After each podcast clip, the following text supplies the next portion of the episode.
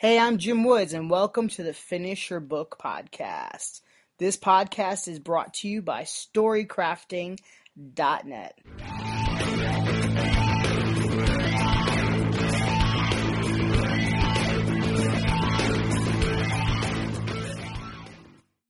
Hey there. Do you struggle with indecision? Do you struggle with planning? Well, today's episode is all for you. I have to confess, I struggle with this. I think it's easy to overthink things. I think it's often hard to plan things. And often it's due to a lack of decision making. So, I want to take you through some simple steps you can do to better plan your book to better plan your writing times, to better plan everything. But of course, we'll focus on book writing because this is the Finish Your Book podcast. Step one in planning I feel it's brainstorming. I feel like it's taking a, for me, it's taking out a blank piece of paper and just getting some thoughts on paper because if I leave them all in my head, it gets really confusing really quick. And also, my, my thoughts might jumble together in my head. If I focus and say, okay, book titles, and just start jotting down ideas for book titles, that will help me narrow this narrow it down a bit.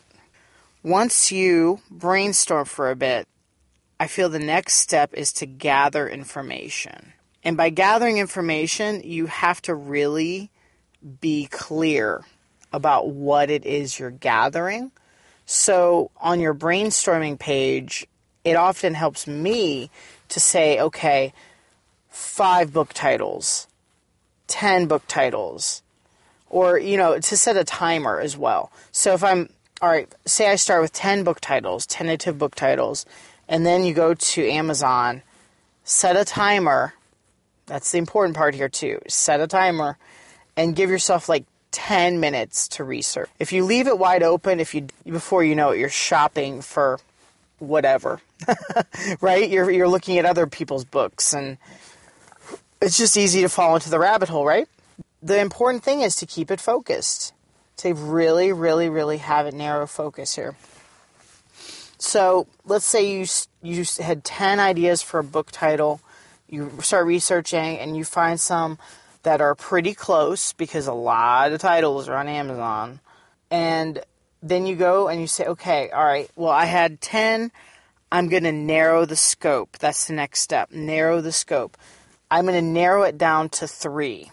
Or you might have to go back to the drawing board. You might have to go back to the brainstorming phase. Let's say all 10 of your titles are already on Amazon, they're already even in your genre, and you're like, oh, all right, back to step one. It's easy to feel like, okay, well, I didn't accomplish anything. That is perfectionism, my friends. That is a lie. It is not true. So, go back. I'm not saying you have to like it because I don't like doing this either. It's it is irritating. It is a little bit annoying, but it's part of the process. It's all part of the process. Go and do it again. Brainstorm. Give yourself a time limit. Jot down some more titles. Okay? Say you got 10 more new ones. Go to Amazon, look them up. It doesn't have to be just Amazon. You could Google them or check whatever book uh, website you would like. Uh, and then narrow it down to three.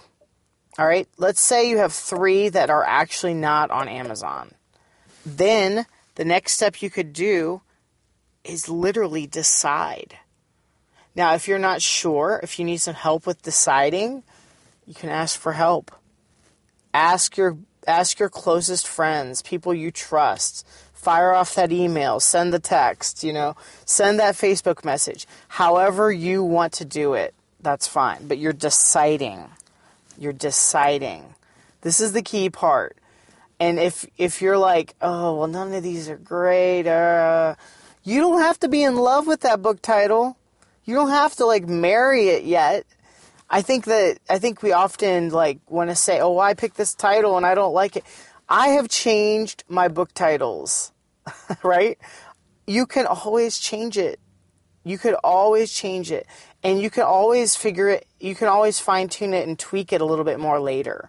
I think this is really fear of making a mistake or fear of, you know, it's perfectionism really disguised. You can always retitle, you can always change it. So don't act like every decision you make is 100% permanent forevermore.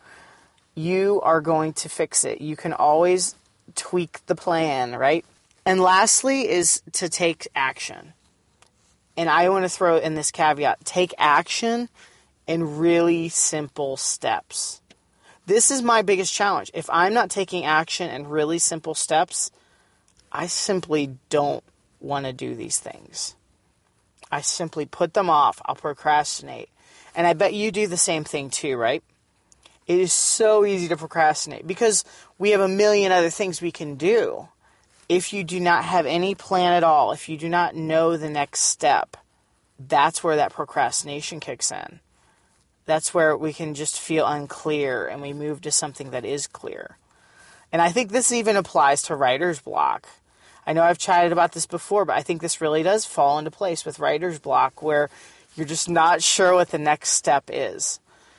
Go back to the start. Okay, I'm going to go through all the steps again really quickly. Brainstorm, and with each step, use a timer if, if that helps you. I know it helps me. Use a timer, like five, ten minutes. Don't give yourself a lot of time. Brainstorm, gather information, narrow the scope is the next step. Step three, narrow the scope. So, say you have 10, narrow it down to three. Say you have 15, narrow it down to five. Next step is to decide. Decide. Make a decision. Try on your own. If you really get stuck, give yourself a timer. If you really get stuck, okay, you can ask for help.